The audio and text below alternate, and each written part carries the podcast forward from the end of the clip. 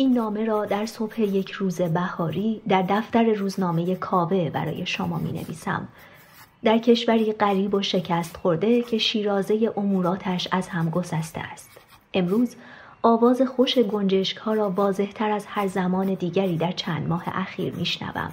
به نظر می رسد آدمی با گذشت سالها دیگر می تواند با قاطعیت بگوید آنچه از آواز گنجشک ها می شنود متعلق به نیمه بهار است یا پاییز که البته من هنوز به طور کامل به آن مرتبه نرسیدم. تا دلت بخواهد جوانه و شکوفه است که درخت های تا پیش از این اوریان را در بر گرفته است. آسمان آبی، هوای سبک، جان فضا و خوشعطر همه و همه سهم ما در این روزهای پرکار و پرمشغله و غریب است. می‌گویم غریب چون دیگر مانند گذشته خانهمان خانه شماره 64 محل رفت و آمدهای بسیار نیست. دیگر کسی را نداریم که در کارهای انتشار روزنامه یاریمان کند از هر حیث که فکرش را بکنیم خودمان دو نفر هستیم که باید رشته امور را به دست بگیریم و همه چیز را سر و سامان بدهیم. راستش بعضی وقتها نگران سید حسن می شوم. او شبانه روز مشغول نوشتن است و سخت کار می کند. به چهرهش که نگاه می کنم به وضوح آثار خستگی و کمجانی را می بینم. چشمهاش حسابی گود رفته است و رنگ به رخسار ندارد. اما چه می‌توان گفت به اویی که حب وطن در تک تک سلول های تنش می جوشد و فکر آبادانی مملکت را همچون رویایی دلگرمی بخش با خود به بس در می‌برد و هر صبح با همان رویا به زندگی آری می‌گوید. اما با همه این احوالات روزی که نمره جدید کاوه از چاپخانه بیرون می آید تمام خستگی ها را فراموش می کنیم انگار که فرزند دلبندمان پس از مدتی قیاب و دوری دوباره به خانه برگشته باشد.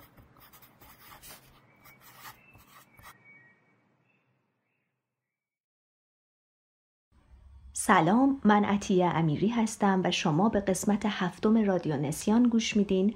که در مهر ماه سال 1402 خورشیدی ضبط شده. قبل از اینکه بخوایم وارد داستان این قسمتمون بشیم لازم چند تا اصلاحیه درباره قسمت قبلی داشته باشیم که البته توی Castbox هم گذاشتیم این اصلاحیه ها رو اما وظیفه خودمون می‌دونیم اینجا هم بگیم که توی قسمت قبلی فامیلی فیروز شیروانلو به اشتباه شیروانلو تلفظ شده و همینطور فامیلی کامبیز روشنروان رو به اشتباه روشندان گفتم من که از این بابت عذرخواهی می‌کنم. علاوه بر اینها توی قسمتی از متن دو تا فیلم کوتاه از آقای عباس کیارستمی رو اسم می‌برم که گویا این دوتا فیلم با این عناوین جای ثبت نشدن. اما خب توی منبع مورد استفاده ما اسمشون اومده. فیلم های ترس و کوچه و دید نزن. حدس ما البته اینه که ترس و کوچه همون نانو کوچه است که ازش حرف زدیم توی همون اپیزود. اما درباره دید نزن هیچ حدس و گمانی نداریم واقعا و علا رقم پیگیری های زیادی که داشتیم به نتیجه مشخصی نرسیدیم.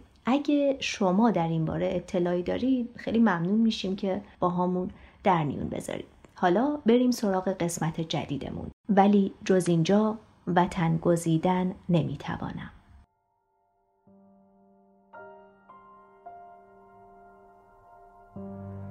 به نام نامی ایران به نام نامی انسان. به آین وفاداران به راه رسم بیداران. دلی دارم پر از خورشید نگاهی روشن از باران. نگاهی روشن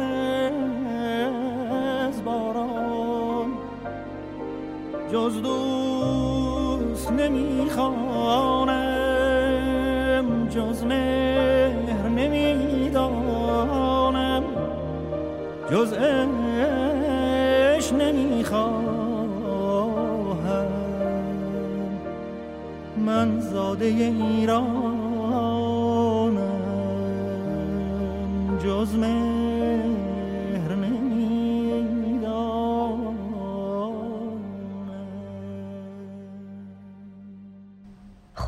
توی این قسمت قرار درباره جمعی از روشنفکرای ایرانی صحبت کنیم که از سالهای ابتدایی جنگ جهانی اول و بعدش سعی داشتن مشکلات جامعه ایرانی و دلایل عقب موندگیش رو بشناسن و برای حل و فصلش راه حلهایی ارائه بدن. علاوه بر این توی همون سالهای ابتدایی جنگ خیلی هم تلاش می‌کردن که ایران رو از تسلط روسها و انگلیس ها نجات بدن. برلنی ها یک سازمان نبودند اساسنامه نداشتند. اونا چیزی شبیه به یک گرده بودند یا شاید بهتره بگیم گروههایی بودند که ایده مدرن سازی ایران رو تو بازه های زمانی مختلف دنبال می‌کردن و یه جورایی هر گروه راه گروه قبلی رو سعی می‌کرده ادامه بده. حالا یا با تأسیس انجمنهای مختلف و یا با انتشار نشریات و روزنامه ها که خب بعضی از این شخصیت ها بنیانگذار و پیشبرنده این ایده بودن و بعضی دیگه هم بعدها بهشون اضافه شدن. اونها توی کلیات با همدیگه هم نظر بودن اما این به اون معنی نیست که لزوما توی همه موارد به صورت صد درصدی با همدیگه هم فکر بوده باشن و یا راهکارهاشون برای مدرن کردن ایران شبیه به همدیگه بوده باشه. اما برای فهم بهتر مطالب این قسمت فکر کردیم خوبه که یه تقسیم بندی از دوره های مختلف فعالیت برلنی ها رو براتون بگیم. اول از همه که خب ما قرار درباره مهاجرت روشنفکرهای ایرانی بعد به توپ بسته شدن مجلس صحبت بکنیم تا ببینیم اصلا چی باعث شد که جمعی از روشنفکرهای ما کشور رو ترک بکنن برن جایی خارج از مرزهای ایران و بعد در قالب یک کمیته سیاسی دور هم جمع بشن. و بعد حالا وارد دو دوره از فعالیت های برلنی ها میشیم. دوره اول فعالیت هاشون خب در خارج از کشور و مشخصا توی برلن بوده و کسایی مثل سید حسن تقیزاده، کازمزاده ایران شهر، محمد علی جمالزاده و مشفق کازمی از چهره های برجسته این دوره اول هستند. اما دوره دوم فعالیت برلنی ها به واسطه چهره های دیگه در داخل ایران دنبال میشه. چهره هایی مثل علی اکبر سیاسی محمود افشار و علی اکبر داور که خب ما هر دوی این دوره ها رو در ادامه دربارش صحبت می‌کنیم. گفتیم قبل از اینکه بخوایم وارد بحث اصلی بشیم یا به عبارتی بریم سر اصل مطلب و بگیم که اصلا برلنی ها کی بودن و اهدافشون چی بود و چی کارا کردن لازمه یه خورده بریم عقبتر و اصلا ببینیم چی شد و چه اتفاقایی باعث شد که این تعداد از روشنفکرها تحت عنوان برلنی ها بخوان دور همدیگه جمع بشن. ماجرا از این قرار بود که توی تیر ماه سال 1287 خورشیدی وقتی ساختمون مجلس شورای ملی به دستور محمد علی شاه قاجار به توپ بسته می‌شد مجلس شورای ملی اول هم پشت بندش تعطیل میشه دوره یه ساله شروع میشه تحت عنوان استبداد صغیر که خب توی اون دوره همه آزادی ها و نیمچه آزادی هایی که در نتیجه انقلاب مشروطه به دست اومده بود به صورت موقت کنار گذاشته میشن. تو اون دوره یک ساله البته مبارزه هم بین مشروط خواه و حکومت برای بازپسگیری مشروطه اتفاق میافته که کانون اصلی این مبارزه شهر تبریز بوده و ما البته الان با اون قسمت کاری نداریم مثلا ولی می‌خوایم بگیم در اثر به وجود اومدن همچین شرایطی و در اثر بازگشت دوباره استبداد آزادی خواه تحت فشار قرار می‌گیرن تهدید میشن و خلاصه اینکه جون و زندگیشون شدیدن در خطر قرار می‌گیره. به همین خاطر تصمیم به مهاجرت می‌گیرن. اما سال بعد یعنی 25 تیر ماه سال 1288 وقتی انقلابیون در داخل ایران بالاخره موفق میشن بعد از یه سال مبارزه با استبداد که گفتیم کانونش هم تبریز بوده بیان تهران و فتح کنن و به استبداد صغیر پایان بدن و به نوعی مشروطه رو پس بگیرن. بعضی از اون مهاجرین مثل سید حسن تقیزاده مجددا برگشتن ایران. اون موقع دیگه محمد علی شاهی در کار نبود. پسرش احمد شاه قاجار به جاش نشسته بود و مجلس دوم هم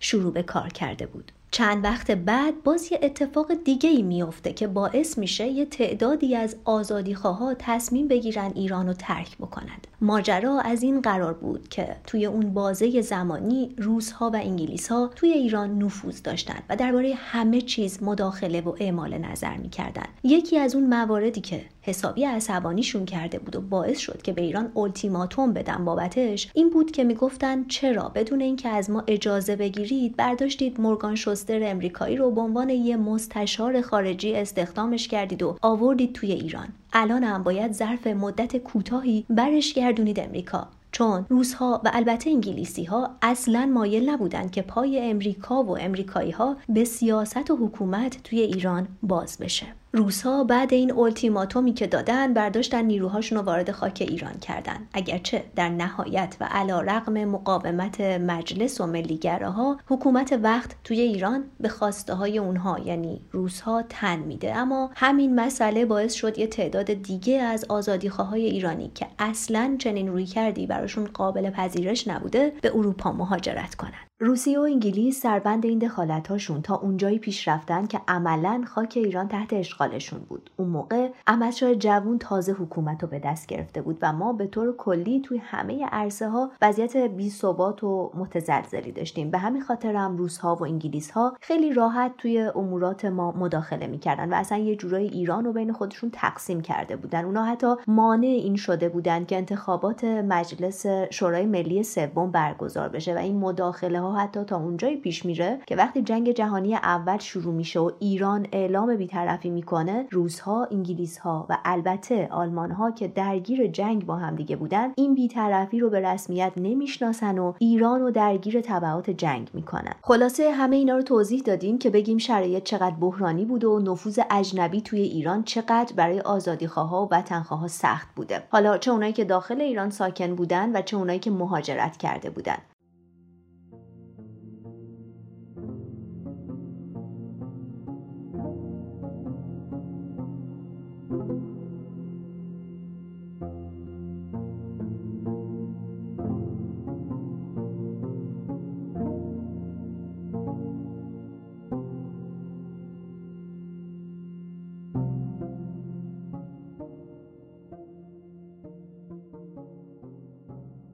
گفتیم از بین اونایی که مهاجرت کرده بودن شاخصترین چهره قصه ما سید حسن تقیزاده بوده چهره‌ای که از اینجا به بعد قرار بیشتر دربارش حرف بزنیم و بگیم که چطور به عنوان یه عامل محوری باعث اتصال روشنفکرهای خارج نشین زیادی حول یک هدف شده بود. تقیزاده سال 1257 توی تبریز به دنیا آمد. پدرش روحانی بود و خب خودش هم متأثر از اینکه یه پدر روحانی داشته تا 16 سالگی مشغول علوم حوزوی بوده. اما خب بعدش دیگه مسیر مطالعاتیش عوض میشه و میره سراغ علوم دیگه. فعالیتاش هم تغییر می‌کنن. اون قبل از مشروطه با همراهی دوستاش توی تبریز کتاب فروشی تربیت رو راه میندازن که خب یه جورایی پاتوق روشنفکرای تبریزی شده بوده تو همون ایام مشروطیت. علاوه بر این یه مدرسه هم به همین اسم توی تبریز تأسیس می‌کنن و با همراهی محمد علی تربیت مجله علمی فرهنگی تاریخی گنجینه فنون رو می‌دادن بیرون.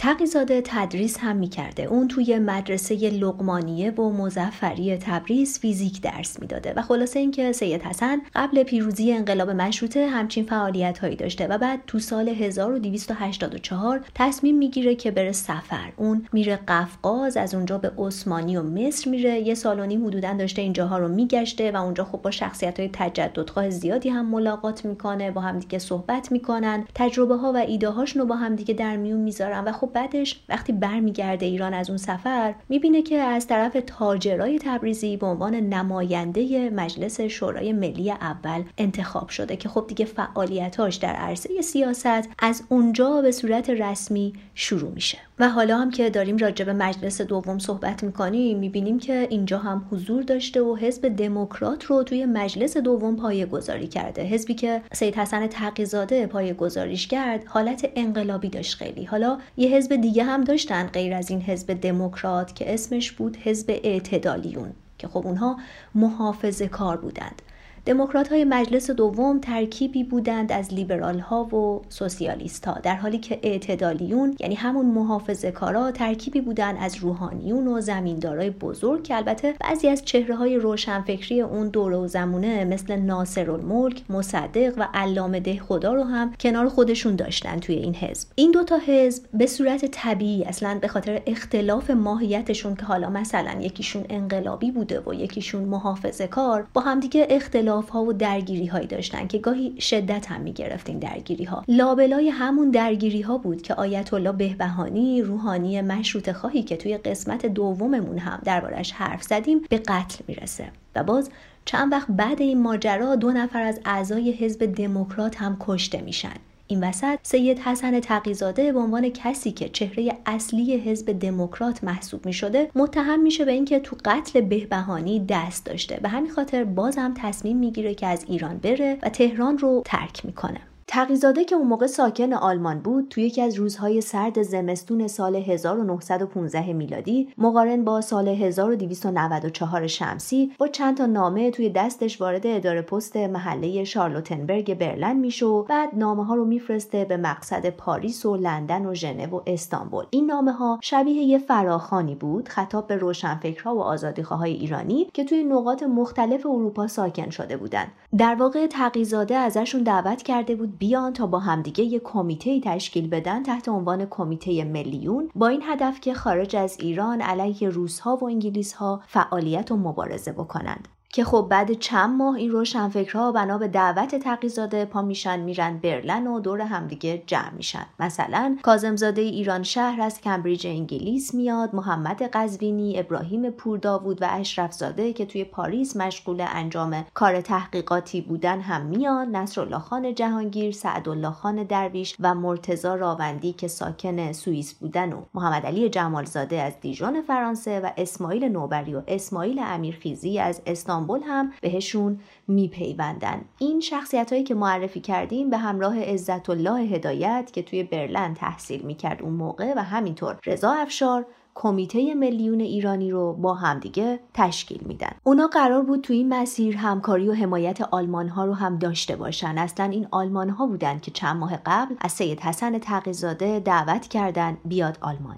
دولت آلمان قبلا یه سری تحقیقات درباره تقیزاده انجام داده بود و می‌دونست که اون یکی از سیاستمدارای به درد بخور ایرانیه که توی مجلس هم نقش پررنگی داشته. پس ازش خواستن بیاد اونجا و این طرح رو اجرا بکنه. حالا چرا روشنفکرای ایرانی پذیرفتن که در این باره به آلمان ها اتکا بکنن؟ خب دلایلی وجود داشته که خیلی کوتاه به دو سه موردش اشاره می‌کنیم. اولا اینکه به طور کلی انگار آلمان دوستی توی ایران از خیلی سال پیش شروع شده بود. بعدش هم خب آلمان ها توی جنگ جهانی اول پیروزی های سریع به دست آورده بودند. علاوه بر اینها آلمان ها توی ایران سابقه استعمارگری نداشتند و همین روی علاقه ایرانی ها بی تاثیر نبوده و از همه اینا مهمتر آلمان ها دشمن روس ها و انگلیس ها یعنی دشمن دشمنان ایران بودند و با این منطق از دوستای ایران به حساب می اومدن و ایرانی ها هم می‌خواستند که از آلمان ها به عنوان یه نیروی سوم علیه انگلیس و روسیه استفاده بکنن. خلاصه خود تقیزاده که قبل دعوتش به آلمان توی امریکا ساکن بوده در این باره میگه ما شوق زیادی به آلمان داشتیم. ایرانی ها آلمان را مثل پیغمبر حضرت داوود می دانستند که آمده آنها را نجات دهد. ما همه برای آلمان سینه می زدیم بدون اینکه ارتباطی با آنها داشته باشیم. خلاصه بعد اینکه اونها توی برلن جمع میشن یه مرکزی براشون در نظر گرفته میشه تا اونجا شروع به کار بکنن. خونه شماره 61 لایبنیتس اشتراسه تو محله شارلوتنبرگ همون مرکز اجتماعاتشون بوده که تقیزاده هم توی همون خونه ساکن میشه و محمد قزوینی هم اونجا برای خودش یه دفتر تدارک می‌بینه. جمالزاده درباره این خونه می‌نویسه این خانه دارای تالار بزرگی بود که بعدها دفتر و کتابخانه روزنامه کاوه قرار گرفت و میز بزرگی در وسط تالار بود که تقیزاده روی آن کار می‌کرد. یک تالار پذیرایی و دو اتاق برای سکونت و یک اتاق انبار برای کاغذ و روزنامه و یک اتاق دیگر برای دفتر خصوصی تقیزاده داشت. تقریبا هر روز یکی دو بار همانجا جمع می شدیم و صحبت های لازم را می کردیم و نقشه کارهایمان را می کشیدیم. خب پس اومدن مستقر شدن توی این خونه و فعالیت رو شروع کردن. به گفته تقیزاده از نظر مالی هم هیچ مزایقه از سمت آلمان ها در کار نبوده. اما اگه بخوایم قبل هر چیزی قبل اینکه اصلا بخوایم راجع به خطوط فکری برلنی ها تو دوره های زمانی مختلف حرف بزنیم لازمه بگیم اونا برای رسیدن به هدف مشترکی که با آلمان ها داشتن یه مأموریتی رو ترریزی می‌کنن و بعد چند تا از اعضاشون مثل جمالزاده و پورداوود و کازمزاده ایران شهر رو میفرستن ایران تا فعالیت میدانی داشته باشن علیه روسیه و انگلیس. حالا چطوری؟ اون موقع توی ایران یه تعدادی چهره ملی داشتیم که مخالف اشغال مملکت توسط روسها و انگلیس ها بودن و می‌گفتن دولت داره با روسها و انگلیس ها مدارا می‌کنه و بهشون فضا میده. به همین خاطر پا شدن رفتن توی کرمانشاه یه دولت موقت ملی به ریاست نظام السلطنه مافی تشکیل دادن تا مبارزهشون علیه روسها و انگلیس ها رو سازماندهی کنن و البته باید بگیم که این دولت موقت حمایت آلمان ها رو هم داشته. این برلنی هایی هم که برای مأموریت اومده بودن ایران قصد داشتن که با این دولت موقت توی کرمانشاه علیه روس و انگلیس همکاری بکنن جمالزاده مرتب وقایع اون بازه زمانی که اومده بودن ایران و با جزئیات مینوشت و میفرستاد آلمان برای تقیزاده و اون یادداشتها تو شماره های دوره اول نشریه کاوه چاپ شدن که حالا در ادامه درباره نشریه کاوه مفصلتر صحبت می‌کنیم. اما باید بگیم در نهایت با پیشروی نظامی که روزها داشتن این طرح و نقش کلا با شکست مواجه شد و از این اتفاق به بعد بود که اعضای کمیته میلیون فعالیتاشون رو تغییر میدن و شروع می‌کنن به چاپ مجله و تشکیل انجمنهای مختلف. کاوه یکی از همون نشریه ها بوده. کاوهی که خیلی باهاش کار داریم.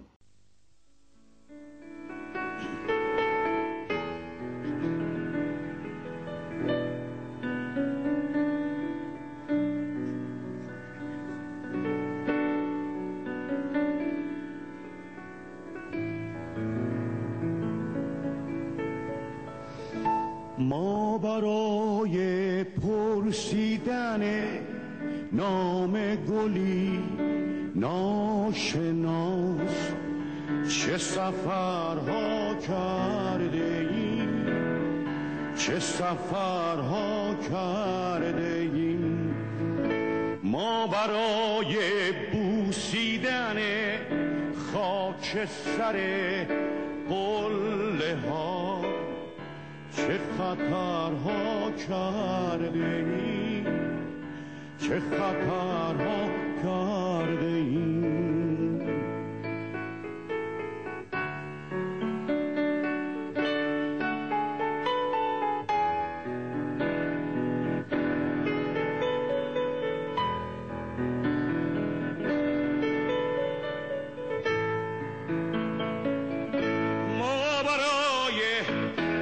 آنچه ایران خانه خوبان شود. رنج دوران برده ایم. رنج دوران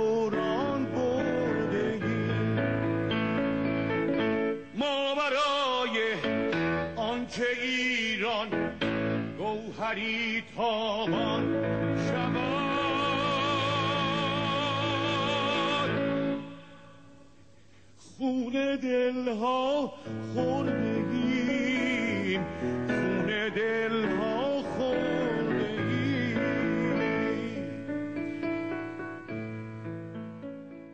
تقیزاده، جمالزاده، پورداوود، ابوالحسن علوی اینا چهرههایی بودند که هیئت تحریریه مجله کاوه رو تشکیل می‌دادند. شماره اول دوره اول کاوه تو 24 ژانویه 1916 میلادی مقارن با سوم بهمن 1294 به مدیریت سید حسن تقیزاده توی چاپخونه کاویانی برلن چاپ میشه و روی هم رفته 52 تا شماره ازش میاد بیرون. کلاً مجله توی دو تا دوره فعالیت می‌کرده.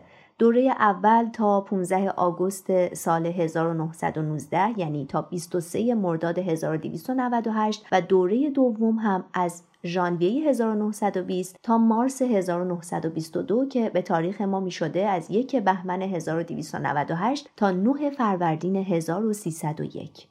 هدف اصلی انتشار دوره اول مجله کاوه این بوده که بیاد درباره جنگ جهانی اول حرف بزنه درباره پیروزی های آلمان بنویسه از جنایت های روس و انگلیس توی ایران بگه درباره فعالیت میلیون ایرانی و دولت موقت کرمانشاه بگه. و همینطور اینکه بیاد هی از آلمان به عنوان متحد مردم ایران و جهان اسلام تعریف و تمجید بکنه. توی سرمقاله اول این مجله اینطور اومده بود. در یک زمان فوقالعاده تاریخی هستیم که عظمت و اهمیت آن از شدت ظهور خفا به هم رسانیده و ما چون در جریان وقایع عظیمه آن هستیم درست ملتفت دهشت هولناکشان نیستیم.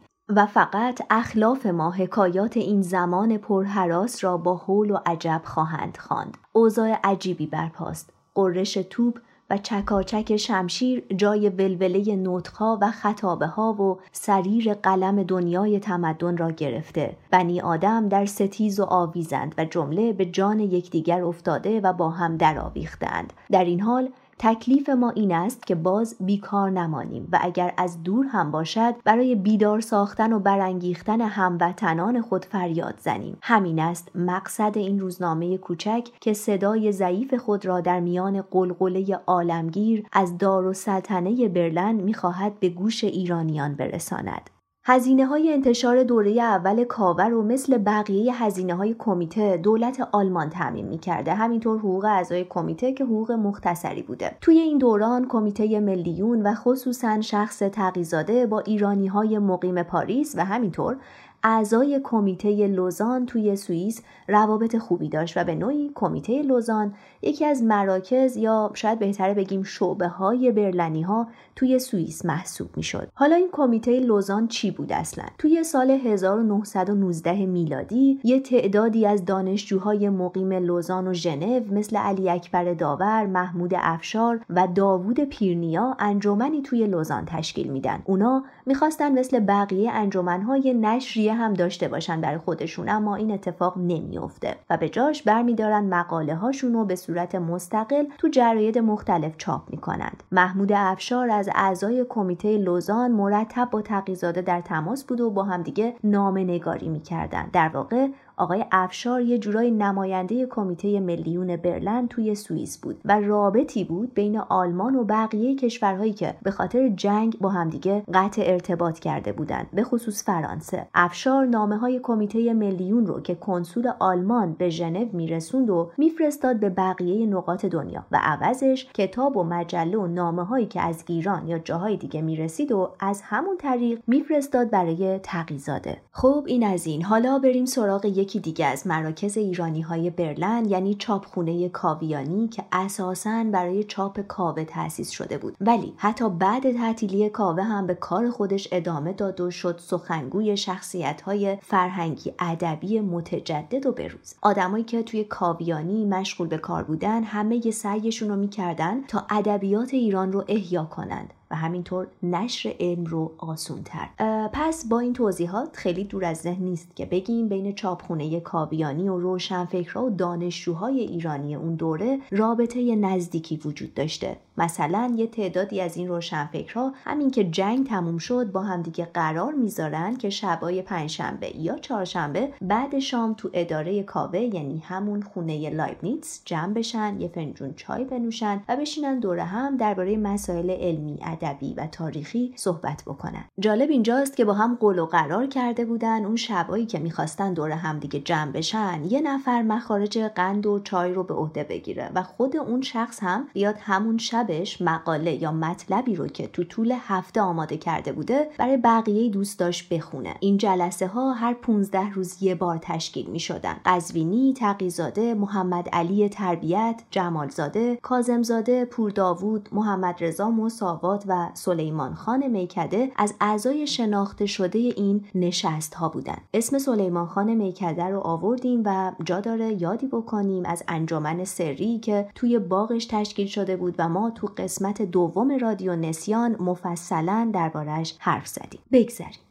توی این جلساتی که برگزار می‌کردن صورت جلسه ها همشون نوشته می‌شدن. خلاصه صحبت ها هم ضبط می‌شدن چون کمیته می‌خواست منتشرشون بکنه. اما چیزی که از اون جلسه ها به جا مونده فقط یه تعداد یادداشت به قلم جمالزاده است که مطالعهشون خواننده رو با بحث هایی که داشتن و تصمیمایی که می‌گرفتن توی اون جلسه ها آشنا می‌کنه صرفا. حالا که صحبت از جمالزاده شد شاید جالب باشه این نکته رو هم اضافه کنیم. جمالزاده که پدر داستان نویسی کوتاه فارسیه. اولین داستانهای کوتاهش رو برای اولین بار توی همین نشست ها برای دوستاش می‌خونه و البته جا داره اینو هم یادآوری بکنیم که محمد علی جمالزاده پسر سید جمال الدین واعظ اصفهانیه که توی قسمت دوممون در این باره گفتیم. حالا بریم بعد از جنگ جهانی اول. به زمانی که آلمان ها شکست خوردن دوران امپراتوری تموم شد و جمهوری وایمار شروع به کار کرد. این تغییر شرایط سیاسی و البته اقتصادی توی آلمان باعث تغییر شرایط برلنی ها هم شد. چون دولت جدید دیگه قرار نبود از برلنی ها حمایت بکنه. به همین خاطر برلنی های قصه ما هم هر کدوم یه راه جدیدی رو برای خودشون در پیش گرفتن که در ادامه راجع بهش حرف می‌زنیم. اما قبلش می‌خوایم از نسل دوم برلنی ها بگیم که اومدن و کنار نسل اولی ها فعالیتشون رو شروع کردن. اونا دانشجوهای جوونی بودن که برای ادامه تحصیل آزم آلمان شدن و بعد یه جمعیت جدید تأسیس کردن به اسم جمعیت امید ایرانیان و مثل خیلی از انجمنهای دیگه یه نشریه هم داشتن که اسمش رو گذاشته بودن نامه فرنگستان. مشفق کازمی احمد فرهاد حسن نفیسی علی اردلان غلام حسین فروهر پرویز کازمی که پسر عموی مشفق کازمی هم می شده از مؤسسین این انجمن بودن. تقیه ارانی و دوستاش هم با این مجله همکاری داشتن که البته ما توی این قسمت مجال صحبت کردن درباره ارانی و همفکرهاش رو نداریم. و قصد داریم در آینده توی یک قسمت مجزا ماجراهای مربوط بهشون رو در قالب گروه 53 نفر بررسی بکنیم. خب بگذاریم. باید بگیم سالهای 1920 تا 1925 که این جوونا به عنوان نسل دومی ها وارد برلن شدن دوران تمایل به ایدئولوژی های مختلف و برخورد عقاید بوده و دو تا نسل علا رقم تفاوت هایی که با همدیگه داشتن همکاری هاشون سر جاش بود. مثلا یه وقتایی پا می شدن می‌رفتن پیش کازمزاده ایران شهر این جوونا که اون موقع خب کازمزاده توی برلن کتاب فروشی داشته. یا مثلا با جمالزاده توی کافه قرار ملاقات میذاشتن و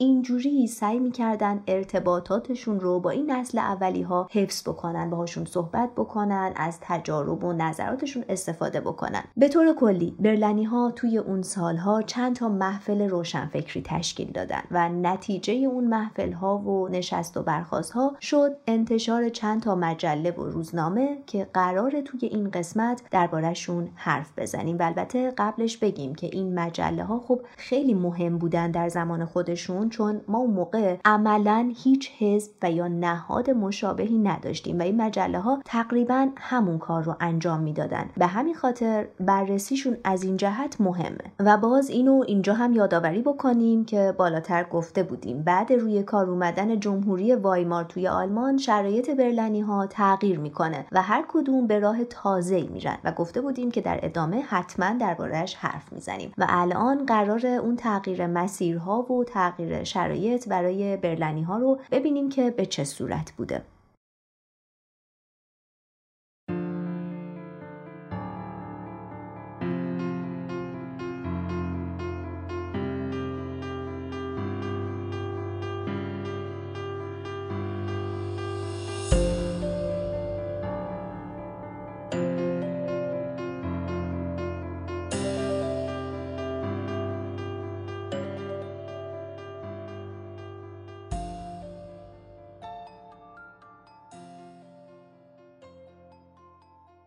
اولین نشریه‌ای که می‌خوایم ازش حرف بزنیم دوره جدید کاب است. بعد اینکه دوره اول کاوه تموم شد بعضی از کسایی که باهاش همکاری داشتن خب رفتن از اونجا و مجله رو ترک کردن. کسایی مثل محمد قزوینی، کازمزاده و پورداوود. این همون تغییر مسیریه که بالاتر هم دربارهش حرف زدیم. قزوینی که برگشت پاریس و صرفا با تقیزاده یه سری نامنگاری هایی داشتن و با بقیه اهالی کاوه خیلی میونه خوبی نداشت آقای قزوینی. کازمزاده هم مون توی برلن و اونجا مشغول کتاب فروشی شد که بالاتر هم گفتیم جوونای نسل دوم می‌رفتن توی کتاب فروشیش جمع می‌شدن و اونجا براشون یه جور پاتوق محسوب می‌شده. بنابراین عملا جز تقیزاده و جمالزاده کسی برای ادامه کار کاوه باقی نمونده بود. اما خب حالا انگار بعدا یک شخصیت هایی یا اعضایی بهشون اضافه میشن. کسایی مثل ابوالحسن علوی یا آقای غنیزاده و رضا ابراهیم زاده اما با این همه و به طور کلی باید بگیم که این آدم ها تو شروع دوره جدید کاوه ناچار بودن بدون هیچ کمک و حمایتی روی پاهای خودشون بیستن. چون به هر حال تو دوره قبلی حمایت های مالی خوبی از آلمان دریافت می‌کردن که با تغییر شرایط سیاسی اقتصادی آلمان بعد جنگ دیگه خبری از اون حمایت ها نبوده.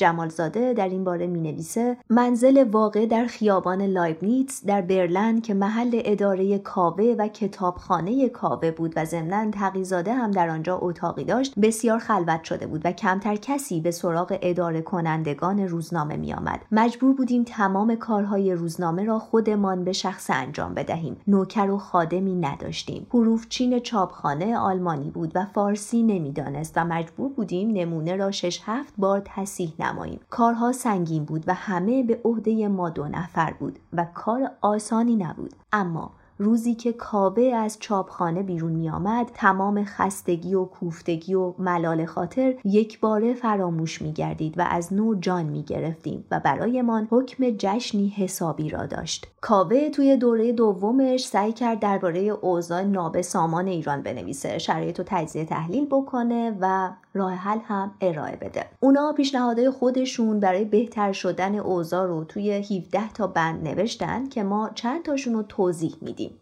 اهالی کاوه معتقد بودند برای اصلاح وضعیت ایران باید قبل هر چیزی آموزش یا همون تعلیم عمومی برقرار باشه. می‌گفتند باید کتابهای مفید منتشر و ترجمه بشن. باید به صورت بلا شرط اصول و تمدن اروپایی پذیرفته بشه. اونا از حفظ وحدت ملی ایران حفظ استقلال ایران و حفظ زبان فارسی از فساد می‌گفتند و می‌گفتند باید علیه تعصبات جاهلانه ایستاد و در برابر حقوق پیروان مذاهب مختلف مساوات رو رعایت کرد و در آخر بگیم که اونها از آزادی زنها و حقوقشون هم حرف زدن و این موضوع جزو پیشنهاداتشون برای اصلاحات اساسی ایران بوده. خب ما فقط چند مورد از مهمترین موارد پیشنهادی اهالی کاوه رو توی دوره دوم کارشون اینجا مطرح کردیم و حالا میریم که ادامه ماجرا رو تعریف بکنیم. توی این دوره از کاوه درباره زبان فارسی نوشته های زیادی منتشر شد و اولین داستان کوتاه ادبیات فارسی به اسم فارسی شکر است که نوشته محمد علی جمالزاده است اینجا منتشر میشه.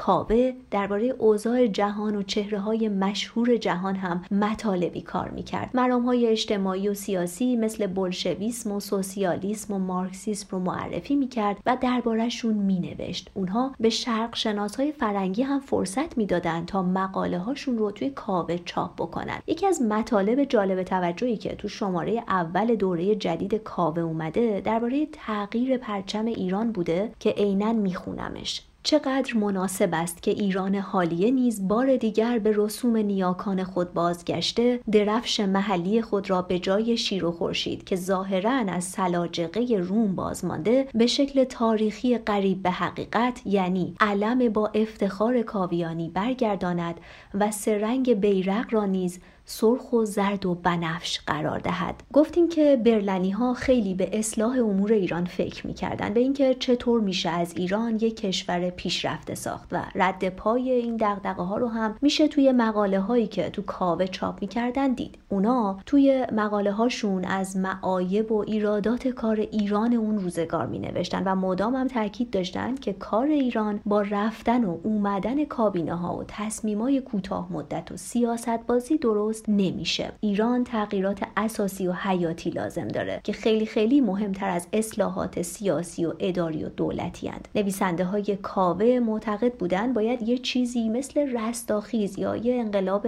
اخلاقی فرهنگی رخ بده تا اوضاع ایران بهتر بشه تا اینجا متوجه شدیم که کاوه و اهالیش اولویت رو می‌دادند به فرهنگ و آموزش و این دوتا معلفه رو کلید بهبود اوضاع ایران می‌دونستند. اما باید بگیم اونها در کنار این موارد تاکید داشتند که بالاخره باید یه دولت متمرکز قوی هم وجود داشته باشه تا بتونه اصلاحات مورد نظر رو اجرا بکنه و حتی به نظرشون خیلی ضروری بوده که یه سری مستشار فرنگی هم استخدام بکنن تا این فرایند رو با کمک اونها پیش ببرن. البته موضع سید حسن تقیزاده و جمالزاده در این باره یکی نبوده با هم دیگه و جمالزاده انگار مخالف استخدام مستشارای فرنگی بوده. حالا که صحبت از مستشارای فرنگی شد خوب اینو هم بگیم که اساسا سید حسن تقیزاده یه جمله معروفی داشته درباره همین معقوله پیشرفت مملکت که ایران باید جسمن روحن ظاهرا و باطنا فرنگی معاب شود و بس. که خب این جملهش با انتقادهایی هم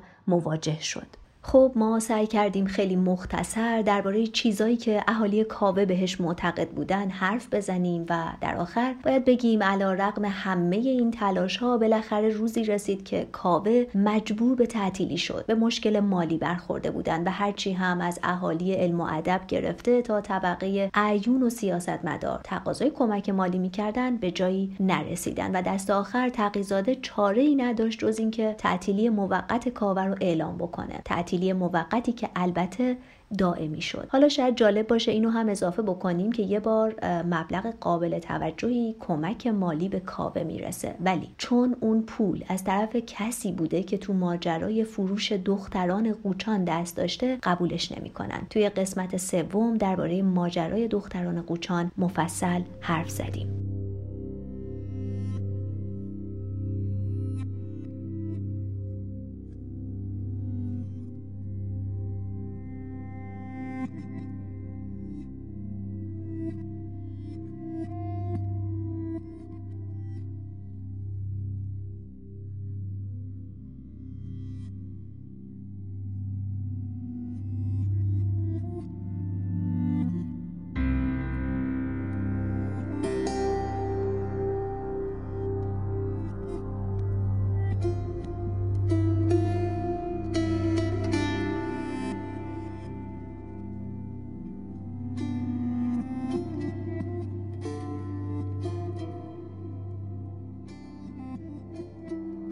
مجله بعدی که قراره بریم سراغش مجله ایران شهره. بالاتر گفته بودیم که بعد جنگ جهانی اول و تغییر شرایط سیاسی اقتصادی آلمان کازمزاده یکی از کسایی بود که مسیر جدیدی رو انتخاب کرد. اون توی برلند کتاب فروشی کوچیکی داشت و همونجا مشغول به کار بود. علاوه بر این اون تصمیم گرفت یه مجله مستقل هم داشته باشه. و همین خاطر یه چاپخونه مستقل تأسیس می‌کنه که بعدها مجله ایران شهر و بعضی رساله ها اونجا چاپ می شدن. در واقع کازمزاده با انتشار مجله ایران شهر خواست راهش رو از تقیزاده جدا کنه و توی اولین شمارش که چند ماه بعد تعطیلی کاوه توی برلن منتشر شد هم نوشت بارها گفته ایم که ایران نه روحن و فکرن و ظاهرن و باطنن فرنگی معاب باید بشود و نه در حال ناگوار امروزی خود باید بماند بلکه ترقی باید بکند و تمدنی مخصوص به خود که آن را تمدن ایرانی به توان نامید تحصیل و ایجاد نماید. در واقع این قسمت اشاره داره به عقیده اساسی شخص سید حسن تقیزاده که بالاتر دربارش حرف زدیم. خود کازمزاده، رشید یاسمی، عباس اقبال، مشفق کازمی، احمد فرهاد، حسن نفیسی و تقی ارانی جزو نویسنده های این نشریه بودند. اونا توی ایران شهر درباره اهمیت آموزش مدنی و عمومی، وضعیت زنها، ایران باستان و فلسفه می نوشتن. به طور کلی دو تا گرایش اساسی توی مقاله های این نشریه وجود داشت. یکیش علاقه به ایران باستان و زبان و فرهنگ و تمدن ایرانی و اعتقاد به روح ملی بود که باعث می شد نویسنده هاش به میهن پرستی افراطی متهم بشن و یه گرایش دیگه هم علاقه بود که به فلسفه و اندیشه فلسفی درباره آینده بشر داشتن که همینم کم کم کازمزاده رو به سمت یه جور فلسفه خاص به اسم نئوسوفی کشون بیشترین مطالبی که توی ایران شهر منتشر می‌شد درباره اوضاع ایران بود. اونا هم از وضعیت بد و ناجور مملکت می نوشتن و معتقد بودن ملت ایران به خاطر اون مختصر آزادی که بعد مشروطه تجربه کردن و مزه خوبش رو چشیدن دیگه خیلی براشون سخته که بخوان اوضاع بد دوره استبداد رو دو مرتبه تجربه بکنن. کازمزاده معتقد بود با اینکه ملت زیر فشارهای زیادی بوده اما آداب و اخلاق قدیم خودش رو به طور کلی از دست نداده و روح ایرانیت در مردم نمرده. اون معتقد بود برای مدرن شدن برای پیشرفت کردن باید روح ملی رو زنده کرد. و به نظرش چون این روح ملی بیشتر از هر جای خودش رو توی حوزه سیاست و دین و زبان و اخلاق نشون می‌داده پس اصلاحات رو هم باید توی همین زمینه ها انجام می‌دادن. کازمزاده هم مثل تقیزاده می‌گفت چاره رفع عقب موندگی مملکت تعلیم و تربیته. اون می‌گفت باید قبل از هر چیز یه انقلاب معنوی بین ایرانی ها اتفاق بیفته که اون هم به وسیله تعلیم و تربیت عمومی ممکنه. درباره عاقبت مجله ایران شهر بگیم که اونا هم بعد انتشار 48 شماره مثل کاوه به مشکل مالی برخوردن و مدیر مجله هم هرچی تلاش کرد که بتونه حق اشتراک رو از مشترکین دریافت بکنه یا حالا کمک مالی بگیره از این طرف و اون طرف تلاشهاش بی نتیجه بوده. آخرین سال انتشار مجله سال 1927 میلادی مقارن با سال 1306 خورشیدی بوده. نشریه بعدی نامه فرنگستانه که بالاتر خیلی گذری دربارش حرف زدیم و گفتیم که متعلق بوده به جمعیت امید ایرانیان. این جمعیت رو دانشجوهای ایرانی تو سال 1924 میلادی توی برلن تشکیل داده بودند. مشفق کازمی غلام حسین فروهر جمالزاده احمد فرهاد حسن نفیسی پرویز کازمی و علی قلی اردلان و مرتضی یزدیزاده از اعضای این نشریه بودند. جمالزاده می‌گفت امتیاز نامه فرنگستان و احمد فرهاد که اون موقع دانشجوی رشته پزشکی بوده می‌گیره. آقای فرهاد بعدها میشه رئیس دانشگاه تهران که توی اپیزود کنفدراسیون دانشجویان ایرانی در خارج از کشور ازشون اسم بردیم. کارای اصلی نامه فرنگستان و پرویز کازمی انجام می‌داد. ولی تنها کسی که توی اون اکیپ سابقه نویسندگی و روزنامه نگاری داشت و مقاله ابتدایی مجله رو هم نوشت کسی نبود جز محمد علی جمالزاده. همون عقایدی که توی کاوه درباره تجدد منتشر شده بود به نوعی اینجا هم مطرح میشه. این دانشجوها که مستقیما از ایران برای تحصیل اومده بودن آلمان بعد اینکه وضعیت اروپا رو دیدن خیلی زود متوجه عقب های ایران نسبت به اروپا شدن و سعی کردن براش راهکارهایی ارائه بدن. تو سرمقاله اولین شماره نامه فرنگستان اینطور اومده. ما جز سعادت ایران مقصودی نداریم. ما فقط می‌خواهیم زندگانی نماییم اما یک زندگانی که شایسته قرن بیستم باشد. همه به طرف یک مقصود می رویم سلطنت فکر جوان بر فکر پیر. ما نمی ترسیم ما به زفر خود مطمئنیم زیرا حق با ماست. ایران باید زندگانی از سر گیرد. همه چیز باید نو گردد ما ایران نو، فکر نو، مردم نو می خواهیم. ما می خواهیم با حفظ مزایای اخلاقی ذاتی ایران این سخن بزرگ را به کار ببندیم. ایران باید جسمن، روحن، ظاهرا و باطنا فرنگی معاب شود. خلاصه از نظر نویسنده های نامه فرنگستان جهل و فقر دشمنای اصلی ایران بودن و باز به نظرشون نیاز بوده که یه انقلاب اخلاقی رخ بده تا ایران پیشرفت بکنه ولی در نهایت اونا هم برای تغییر اساسی اوضاع ایران معتقد بودن لازمه یه مرد آهنین یه دیکتاتور عاقل به تعبیر خودشون بیاد وسط میدون و کارو پیش ببره. خب اینجا می‌بینیم همون چیزایی که توی نشریات کاوه و ایران شهر در این باره نوشته شده بود دوباره تکرار میشن. منتها با جسارت و تاکید بیشتر. نامه فرنگستان از می 1924 مقارن با اردیبهشت 1303 تا مارس آوریل 1925 مقارن با فروردین 1304 توی دوازده شماره تو برلن و تو چاپخونه کاویانی منتشر میشه. اما توضیحش توی ایران بعد از سه تا شماره متوقف شد چون اونا به خاطر محتویات مجلهشون تو ایران تکفیر شدن و رضاخان هم دستور داد که دیگه جلوی ورود این مجله به ایران رو بگیرن. ولی این باعث نشد که چاپ مجله متوقف بشه. همونطور که گفتیم نامه فرنگستان تا دوازده شماره توی اروپا و ایران منتشر شد. البته به صورت مخفیانه و بعد یه سال عمرش به پایان رسید. نویسنده های مجله توی آخرین شماره اینطوری نوشتن. برای خاموش کردن صدای ما برای سلب ساده ترین حقوق بشری یعنی اظهار عقیده از پرتاب هیچ تیر تهمتی از برانگیزاندن هیچ مشکل و مانعی خودداری ننمودند. خب چیزایی که قرار بود درباره این سه تا مجله که خارج از ایران منتشر می شدن و براتون تعریف بکنیم تعریف کردیم و اینجا تموم شد. اما قبل اینکه بریم به گروه ها و مجلات داخل ایران برسیم که خب پشتشون برلنی ها بودن لازمه یه جنبندی کوتاه درباره این سه تا مجله داشته باشیم. خب گفته بودیم که مجله کاوه متعلق به نسل اول برلنی ها بوده و نامه فرنگستان برای نسل دومی ها و از اون طرف اونایی که با ایران شهر همکاری داشتن متعلق به هر دوتا نسل بودن. کاوه یه نشریه معتدل بود. ایران شهر آرمانگرا بود و نامه فرنگستان رادیکال و تند رو. اما در نهایت تجزیه و تحلیل هر ستاشون از وضعیت ایران اون روزها یکی بود. هر ستاشون رو عقب موندگی اقتصادی و استبداد دولت و جهل و بیسوادی و نبود تساهل و مدارای مذهبی به عنوان دردهای اصلی جامعه ایرانی با همدیگه هم نظر بودن. اونا با وجود اختلافای ظاهری که داشتن اما در واقعیت حلقه های یک زنجیر بودن و یه جور استمرار فکری بین نویسنده هاشون دیده می‌شد. درباره راهکارهایی هم که ارائه می‌دادن برای بهبود وضعیت ایران همونطور که بالاتر گفتیم تقریبا همشون معتقد بودن تعلیم و تربیت عمومی مهمترین راه نجاته. اما درباره اینکه چطور باید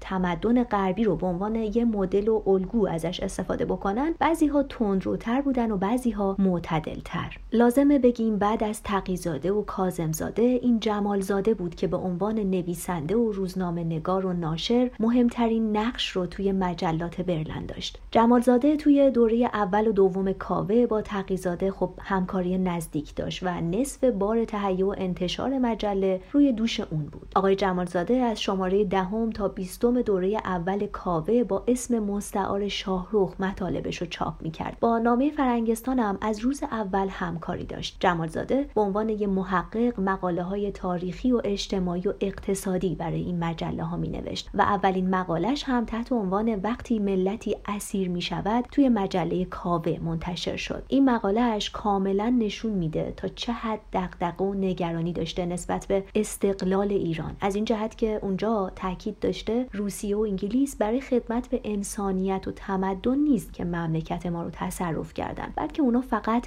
به فکر منافع خودشونن.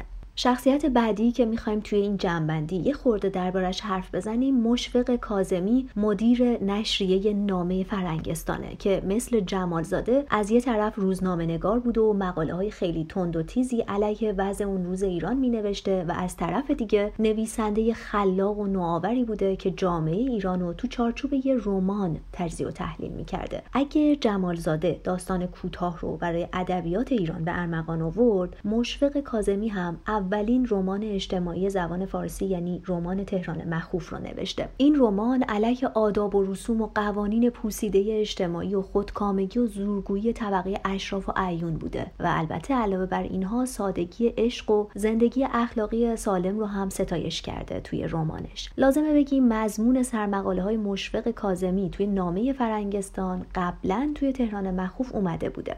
خب این چهار تا نویسنده ای که ازشون اسم بردیم و یه خورده درباره مواضع و خط فکریشون صحبت کردیم بیشترین سهم رو توی انتشار مجله های برلن داشتند. استاد ایران کوچک رو دست تنها نگذارید. شما از ایران دست بردارید؟ مملکت بزرگی میشه.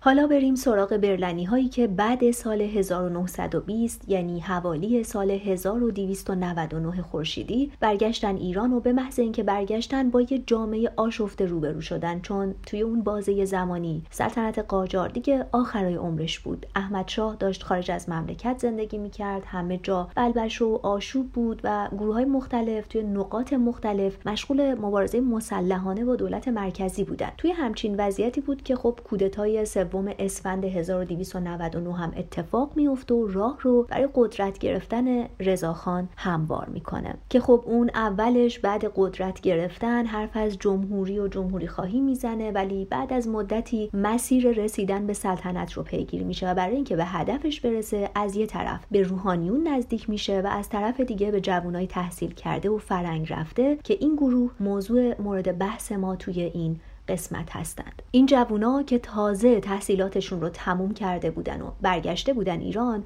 معتقد بودن پیشرفت مملکت در گروه به قدرت رسیدن رضاخانه که البته تفکر عجیب و غریبی هم نبوده. قبلتر هم گفتیم که برلنی ها برای اجرای اصلاحات اساسی توی ایران به این فکر می‌کردند که یه شخصیت قدرتمند و آهنین باید باشه که بتونه یه تنه این کار رو انجام بده. و خب دیگه اینجا هم شخص رضا شاه رو برای اجرای اون تحولات اساسی توی ایران مناسب می‌دیدن. و همین خاطر بهش نزدیک شدن. هرچند که بعضی هاشون خیلی زود کنار کشیدن یا رفتن تو صف مخالفین رضا شاه که اونم به خاطر سختگیری ها و خودکامگی هایی بوده که شاه بعدها از خودش بروز داده. حالا ما می‌خوایم توی این قسمت یه خورده درباره این جوانای تازه از فرنگ برگشته و تلاش های جمعیشون برای بهبود اوضاع ایران صحبت کنیم. خب اولین انجمن یا اولین تلاش جمعی که می‌خوایم توی این قسمت دربارش حرف بزنیم انجمن ایران جوانه که علی اکبر سیاسی توی سال 1300 تأسیسش می‌کنه. آقای سیاسی از اون دست محصلینی بود که تو سال 1290 به سرپرستی موسی و ریشارد برای ادامه تحصیل رفته بود فرانسه. میگن توی اون سفر برای هر کدوم از محصلین فامیلی انتخاب می شده و چون میرزا علی اکبر خان قصه ما رشته سیاسی خونده بود پس فامیلی سیاسی رو برای خودش انتخاب کرد خلاصه اما آقای سیاسی اونجا یعنی توی فرانسه علوم تربیتی و روانشناسی می‌خونه.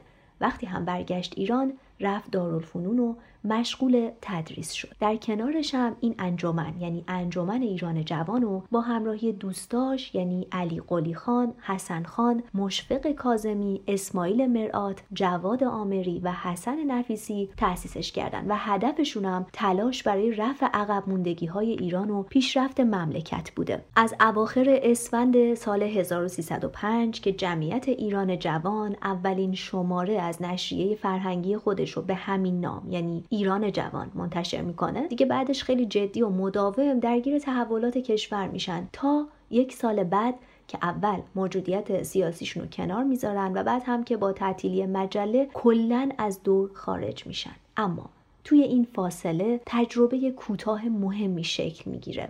از این جهت که اونا تونستن با انسجام فکری خوبی که داشتن یه سری پیشنهاد فرهنگی اقتصادی مشخصی مطرح بکنن که نه فقط در مقایسه با تجربه های مشابه قبلی که حتی در قیاس با تجربه های سیاسی بعد از این دوران هم پیشنهادهای منحصر به فرد و نادری بودن. علی اکبر سیاسی که سرپرستی فعالیت های ایران جوان رو به عهده داشت معتقد بود برای اینکه یه نیروی جوون با اراده شکل بگیره باید قبلش یه برنامه تربیتی دراز مدت اجرا بشه. باید هویت اخلاقی جامعه رو اصلاح کرد. منظور آقای سیاسی یه انقلاب تربیتی و یه تحول اساسی تو آموزش نسل جوان بوده. اون می‌گفت وظیفه ما اینه که امراض جامعه رو تشخیص بدیم و برای علاجش هم راهکارهای عملی داشته باشیم. از اون طرف هم البته می‌گفت دولت مسئول پیگیری این فراینده سیاسی و کازمزاده از اعضای ایران جوان جفتشون معتقد بودن اینکه ما بخوایم مدارس رو تکثیر بکنیم بدون اینکه نظام آموزشی از اون طرف تحول اساسی پیدا بکنه خیلی کار اشتباهیه. در واقع اونا معتقد بودن قبل هر چیزی باید اول سیستم آموزشی متحول بشه. حالا بعدا میشه مدارس رو تکثیر کرد. به طور کلی هدف اصلی فعالیت ایران جوان این بوده که تلاش بکنه تا دانشجوهایی به خارج اعزام بشن و بعد از این طریق یه تیم یا یه کادر تربیت شده برای مملکت شکل بگیره. اونا برای این هدفی که داشتن میومدن از هر طرح و پیشنهاد دولتی درباره اعزام دانشجو به خارج استقبال و حمایت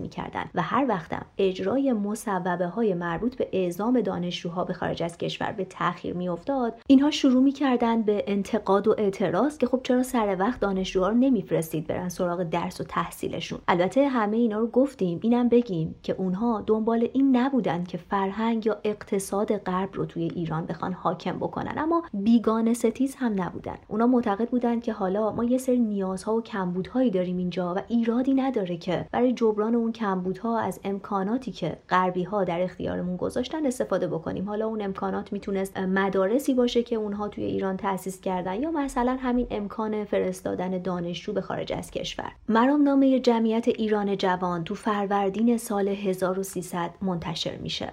که خب بندهای مختلفی داشته. ما چند تاشو اینجا میگیم. اونا دنبال این بودن یه حکومت عرفی توی ایران برقرار بکنن و امورات مدنی رو از امورات روحانی تفکیک کنند اونا از لغو تمام و کمال کاپیتولاسیون برای اتباع خارجی نوشتند از احداث راه آهن از توجه ویژه به فرهنگ و همینطور ترویج آموزش ابتدایی مجانی و اجباری و تأسیس کلاس های اکابر و یا تأسیس موزه ها و کتابخونه ها و قرائت خونه ها و تئاترها نوشتند. البته اونا هم مثل بقیه برلنی ها موافق الگو برداری از قسمت های خوب تمدن غربی بودند. خب انجمن ایران جوان برای رسیدن به این اهدافش و برای فعالیت توی این عرصه احتیاج داشت که یه دفتر مستقل داشته باشه. یه نشریه هم می‌خواستن که بتونن اونجا مطالب و مقالات و نظراتشون رو منتشر کنن و همه اینا هم هزینه داشته. پس برای تأمین هزینه هاش اعضای انجمن ایران جوان می اومدن نمایشنامه می نوشتند یا نمایشنامه ترجمه می و یا خودشون به عنوان بازیگر می بالای صحنه و نمایش ها رو اجرا می. چون اون زمان هنرپیشه های حرفه‌ای برای نمایشنامه های جدید وجود نداشت و اگه هم داشت برای اونها توی انجمن مقدور نبوده که از پس هزینه هاش بر بیان. اولین نمایششون توی سالن بزرگ گراند هتل که یکی از ستا مهمون خونه تهران توی خیابون لالزار بود برگزار شد. یه نمایشنامه فارسی به اسم عشق و وطن اونجا اجرا شد. خلاصه چیزی از تأسیس جمعیت ایران جوان نگذشته بود که رضاخان نخست وزیر از نماینده های این انجمن دعوت می‌کنه که برن ملاقاتش. ایران جوانی ها هم خب دعوتش رو میپذیرن. البته جز اینم نمی‌تونست باشه. رضاخان توی اون دیدار از اعضای انجمن می‌پرسه شما جوانهای فرنگ رفته چه می‌گویید؟ حرف حسابتان چیست؟ این انجمن ایران جوان چه معنی دارد؟ علی اکبر سیاسی در پاسخ بهش میگه این انجمن از عده جوانان وطن پرست تشکیل شده است. ما از عقب افتادگی ایران و فاصله عجیبی که ما را از کشورهای اروپایی دور ساخته است رنج می‌بریم و آرزوی از بین بردن این فاصله و ترقی و تعالی ایران را داریم و مرام انجمن ما بر همین مبنا و اصول گذاشته شده است. بعدش خب رضاخان مرامنامه انجمن رو ازشون می‌گیره و میشینه می‌خونه و حسابی ازش استقبال می‌کنه. مرامنامه رو هم که بعضی بندهاش رو بالاتر ذکر کردیم چیا بودن. بعد بهشون میگه اینایی که نوشتید خیلی خوبن مشخص شماها وطن پرست و ترقی خواهید. بعد هم میگه حرف از شما و عمل از من خواهد بود. در واقع یه جورایی بهشون قول میده که همه این خواسته ها رو برآورده بکنه. ایران جوانی ها یه ویژگی داشتن که اونا رو از خیلی از گروه های شبیه به خودشون که توی اون دوره فعالیت می‌کردن متمایز می‌کرده. اونا مخالف این عقیده بودن که اصلاحات فقط تو چارچوب یک دیکتاتوری مسلح امکان پذیره. در واقع اونها یه جورایی خزیدن به دامن استبداد برای مدرن شدن رو قبول نداشتند. علی اکبر سیاسی که چهره شاخص ایران جوان بوده همچین دیدگاه های استبداد محوری رو خیلی سریع ازش انتقاد می‌کرده. اون در این باره نوشته کسانی می‌گویند جامعه که اکثریت افرادش در جهل و فساد اخلاق قوتور می باشند از تشخیص مصالح و اداره امور خودش عاجز بوده مانند اشخاص نابالغ احتیاج به قیم یا ولی دارد و وظیفه این شخص آن است که بدون احترام به حریت افراد و بدون رعایت تمایلات و آراء آنها یعنی به زور به سوی راه راست رهبریشان کند. نباید فراموش کرد که دول استعمار هم هنگام دست اندازی به خاک دیگران همواره همین حجت را ذکر کردند. اما با این همه در نهایت باید بگیم انجمن ایران جوان هم مجبور میشه بعد 6 سال فعالیت سیاسی خودش رو تموم بکنه. اون موقع خب همه احزاب مستقل داشتن دونه دونه به فرمان رضا شاه منحل می شدن. از اون طرف هم تیمورتاش وزیر دربار یه حزب تأسیس می‌کنه به اسم ایران نو که همه احزاب بیان و زیر چتر همین یه دونه حزب فعالیت بکنن. اما انجمن ایران جوان به این حزب ملحق نشد. مشفق کازمی در این باره میگه رفقای ایران جوان استقلال خود را می‌خواستند و به آسانی زیر بار این حرفها نمی‌رفتند. در نهایت هم قرار شد ایران جوان اولش از حالت حزبی بیاد بیرون و بعد به اعضاش اجازه بده که هر کدوم اگه خواستن وارد این حزب جدید تیمورتاش بشن.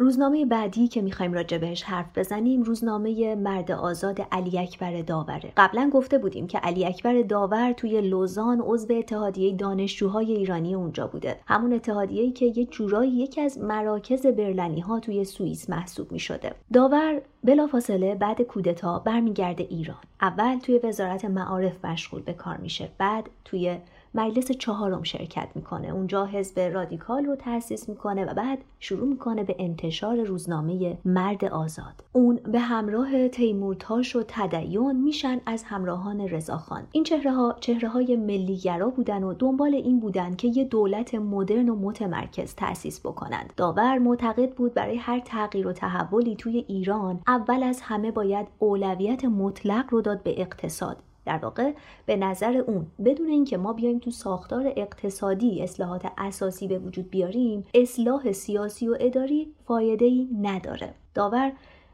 خیلی به اصلاحات فرهنگی و آموزشی برای بهتر شدن اوضاع ایران اعتقاد نداشت. اون می‌گفت ریشه ترقی و تمدن غرب رو هم که بگیریم می‌رسیم به صنعت نه مدرسه. خلاصه اینکه داور معتقد بود سعادت رو باید بر مردم ایران تحمیل کرد. اون می‌گفت باید رهبرایی پیدا کرد که جوون و با جرأت باشن تا بتونن زندگی مادی ایرانی ها رو تغییر بدن. به نظر آقای داور چاره کار ایران نظام استبدادی کوتاه و گذرا بود. بعدها که رضاخان به مقام پادشاهی رسید داور یه دوره وزیر عدلیه شد دادگستری نوین ایران رو پایه گذاری کرد باز بعدا وزیر مالیه هم شد اما خب دست آخر تو سال 1315 در اثر فشارهایی که توی اون سالها تو حکومت رضا شاه و از سمت شخص شاه حتی برای نزدیکانش به وجود اومده بود با خودکشی به زندگی خودش خاتمه میده. یکی دیگه از مجله هایی که توی اون سالها فعالیت می‌کرده مجله آینده محمود افشار بود. محمود افشار از جمله کساییه که برای محافظت از زبان و ادبیات و تاریخ این مملکت زحمت های زیادی کشیده. اون توی لوزان دکترای حقوق و علوم سیاسیشو می‌گیره و اتفاقا همون موقع که ساکن سوئیس بوده با علی اکبر داور رفاقتشون شروع میشه که خب همین رفاقت هم بعدها که افشار به ایران برمیگرده باعث میشه به دعوت داور پست و مقام هایی بگیره که خب خیلی موضوع مورد بحث ما نیست و ما به همین مقدار توضیحات اکتفا می‌کنیم. خلاصه اینکه آقای افشار توی تیر ماه سال 1304 یعنی چهار سال بعد برگشتنش به ایران مجله آینده رو توی تهران تأسیس می‌کنه. اون درباره این مجله نوشته این مجله با هیچ مقام و جمعیت و حزبی بستگی ندارد و یک نامه مستقل و آزاد است. در حقیقت این مجله آینه افکار عمومی خواهد بود. توی شماره اول این مجله سید حسن تقیزاده مقاله منتشر می‌کنه و توی اون مقاله از چهار تا رکن استقلال و تمدن و ترقی می نویسه که ما حالا میگیم اون چهار تا رکن چیا بودن. وحدت ملی امنیت اصلاح ادارات دولتی و اصلاح اصول حکومت ملی. حالا البته غیر از تقیزاده علی دشتی علی اکبر سیاسی محمود عرفان رشید یاسمی سعید نفیسی علی اکبر داور مشوق کازمی پورداوود و اللهیار صالح هم توی مجله آینده قلم می‌زدن. این مجله همونطور که گفتیم از سال 1304 تا 1306 منتشر می شده و بعدا مثل بقیه مجله ها تعطیل میشه. حالا البته با سالها بعد انتشارش از سر گرفته میشه که کاری با اون سالها نداریم ما. مجله آینده یکی از مجله هایی بوده که اون موقع به مسئله زنان هم توجه نشون می‌داده. اولین بار تو تیر ماه سال 1305 و تو شماره 11 مجله بوده که مقاله‌ای درباره زنان کار میشه اونجا. مقاله‌ای تحت عنوان زن و سیاست به قلم آقای ترقی موضوع زنان برای نشریه آینده اونقدری مهم بود که تصمیم گرفتن توی مقالاتشون بخش مربوط به زنان رو هم اضافه کنند. از مقاله های منتشر شده درباره زنها توی مجله آینده میشه فهمید که این مجله دیدگاه برابری خواهانه ای داشته. مثلا درباره حضور زنها تو عرصه سیاست اونا معتقد بودن که زن می‌تونه تو این عرصه حضور و مشارکت داشته باشه به شرط اینکه از قبل برای سیاست تربیت شده باشه این دیدگاه توی اون بازه زمانی خب تازگی داشته و توی کمتر مجله اینجوری دربارش حرف می زدن. مجله آینده خصوصا درباره مسئله زنها تا حدی از جریان غالب جدا بوده و موضوع رو از نگاه عمیق تری بررسی می کرده. از چه نظر؟ مثلا آینده تو شماره 16 خودش میاد میگه این لفظ طبیعی که درباره تفاوت‌های زن و مرد به کار برده میشه مثل این جمله که میگن مثلا زن و مرد به صورت طبیعی با هم دیگه تفاوت دارن و مرد برتری داره نسبت به زن این درست نیست. کلی هم استدلال میارن براش و در آخر نتیجه گیری می‌کنن که زن و مرد از نظر قوای طبیعی با همدیگه برابرن. اما این تربیت جامعه است که اونا رو متفاوت می‌کنه از همدیگه. بعدم به سیستم نابرابر تعلیم و تربیت انتقاد می‌کنن و میگن که تعلیم و تربیت در قبال دختر و پسر باید برابر باشه از اول.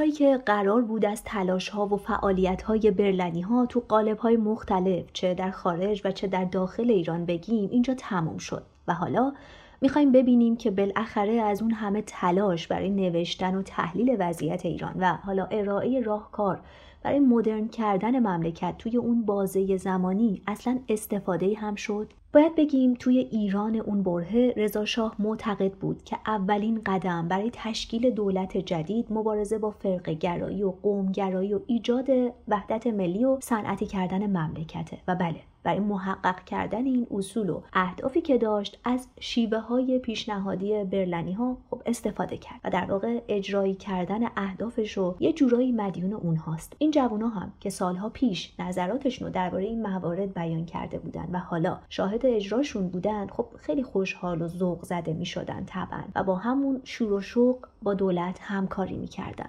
اما خب کم کم رضا شاه راه و روش دیگه ای رو انتخاب می‌کنه و خب به سمت خودکامگی بیشتر پیش میره. دایره خودیهاش هم روز به روز محدودتر میشن جوری که خیلی از کسایی که عمیقا مشتاق خدمت به مملکت بودن دیگه نتونستن اون دایره تنگ رو تحمل بکنن. به همین خاطرم خب از کارهای دولتی کناره گیری کردن که اون خودش یه داستان دیگه است. اما اگه بخوایم درباره عاقبت برلنی ها صحبت بکنیم باید بگیم غیر از کازمزاده و جمالزاده که تا آخر عمرشون توی اروپا موندن بقیه دیر یا زود برگشتن ایران و گفتیم که مشغول به چه فعالیت هایی شدن. ولی حالا یه مروری کنیم ببینیم بعضی از چهره های شاخص نسل اول سرنوشتشون چی شد. تقیزاده بعد تعطیلی دوره دوم کاوه برای شرکت توی مجلس پنجم برمیگرده ایران. یه مدتی عضو یه هیئت غیر رسمی 6 نفره توی مجلس میشه که اینها توی اون هیئت مشاور رضا شاه بودن. بعدا والی خراسان میشه وزیر دارایی و وزیر مختار ایران توی پاریس و لندن میشه و تا آخر جنگ جهانی دوم هم میمونه خارج از کشور و بعدها باز حالا سفیر لندن و نماینده مجلس میشه. آخرین شغلش هم ریاست مجلس سنا بوده. کاظمزاده بعد تعطیلی مجله ایران شهر یه مدتی سرپرست محصلین ایرانی توی آلمان میشه. بعد میره سوئیس و تا آخر عمر اونجا میمونه. کتاب می‌نویسه و از علایق و حالا وابستگی های دنیوی کناره گیری می‌کنه. جمالزاده یه مدتی سرپرست دانشجوهای ایرانی توی آلمان بوده بعدم میره ژنو و کارمند دفتر بین المللی کار میشه و تا موعد بازنشستگیش توی همون شغل باقی میمونه. محمد قزوینی تو سال 1920 برمیگرده پاریس و مشغول تصحیح کتابهای نیمه کاره میشه.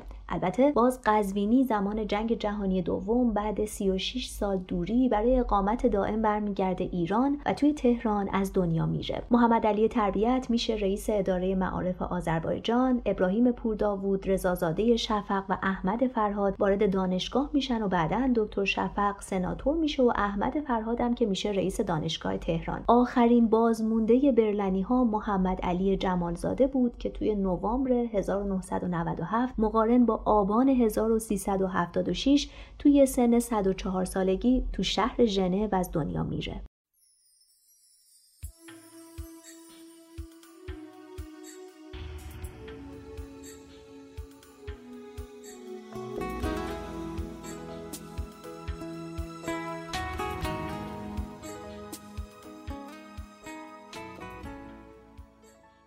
برلنی ها قصه آدم هایی که ذاتن با فرو رفتن توی خستگی و یز نسبتی ندارند. آدمهایی که پشت در و دیوارها به انتظار معجزه نمیشینند ولو به راه بادیه حرکت می‌کنند و بالاخره منفذی پیدا می‌کنند. اونها مسئلهشون رو پیدا کرده بودند ایران نوسازی ایران. تغییر چهره حکومت و مردم و تلاش برای تغییر آینده. متفاوت از اون چه که بر پیشینیانشون گذشت. گروهی که با وجود هزاران محدودیت ارتباطی و دوری از وطن از فکر ایران دور نشدند. با کمترین امکانها دور هم جمع شدند و به چه باید کرد فکر می کردند و در اون راه با تمام وجود قدم بر می داشتند. گاهی مسئله ما با دیگران مسئله همخونی تمام عقایدمون با تمام عقاید اونها نیست مسئله تحسین استقامت و جنگیدنه مسئله تحسین تلاششون برای فهمیدن رازهای جهانه برای درک ریشه ها داستان برلنی ها در حالی به آخر می‌رسه که اونها توی گمنامی جمعشون از موندگارترین گروه های ایرانی هستند. جمعی که با وجود مرگ با وجود فراموشی تونستن ایده هایی رو از خودشون برای ایران به جا بذارن. انشاباتی از افکارشون که همچنان توی این خاک طرفدار و مبلغ داره. شاید جاودانگی هم همین باشه. اینکه صد سال بعد کسان دیگه ای شناخته و نشناخته به کلام شما چنگ بزنند و بگن ما جز سعادت ایران مقصودی نداریم. ما فقط می‌خواهیم زندگانی نماییم. اما یک زندگانی که شایسته قرن بیست باشد. نمی‌دونیم این از بد اقبالی ایرانی است که هنوز هم بخشی از خواستهای صد سال پیش عدهای ورد زبون گروههایی در زمان حاله یا از عمق درک این آدم ها اما هرچی که باشه نه از غم این سرگذشت کم می‌کنه و نه از اعتبار اون آدم ها دیارا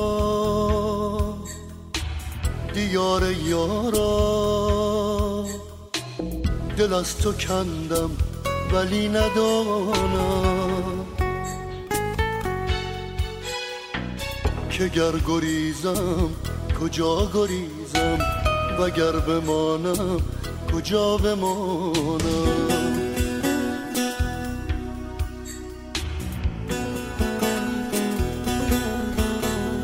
کهن دیارا دیار یارا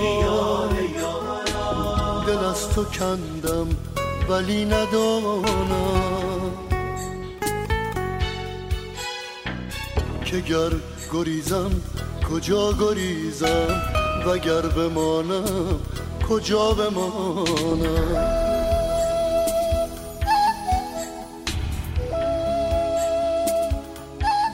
خب قسمت هفتم رادیو نسیان اینجا تموم میشه در تهیه این قسمت سهیل پازوکی، پارسا عمرانیان، بهروز بابایی، نوید نیک نژادی، مریم رضازاده، امیرعلی قربانی و اشکان هادی نژاد من رو همراهی کردند. مثل همیشه باید بگم همگی ما قدردان همراهیتون هستیم و خیلی خوشحال میشیم که نقدها و نظراتتون رو در Castbox، اینستاگرام و توییتر رادیو نسیان بخونیم.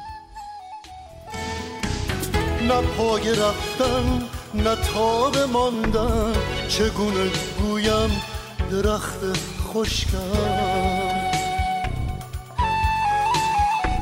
عجب نباشد اگر تبرزن طمع ببندد در استخوانم. در این جهنم گل بهشتی چگونه روید؟ چگونه بوید من ای بهاران ز ابر نیسان چه بهره گیرم که خود خزانم؟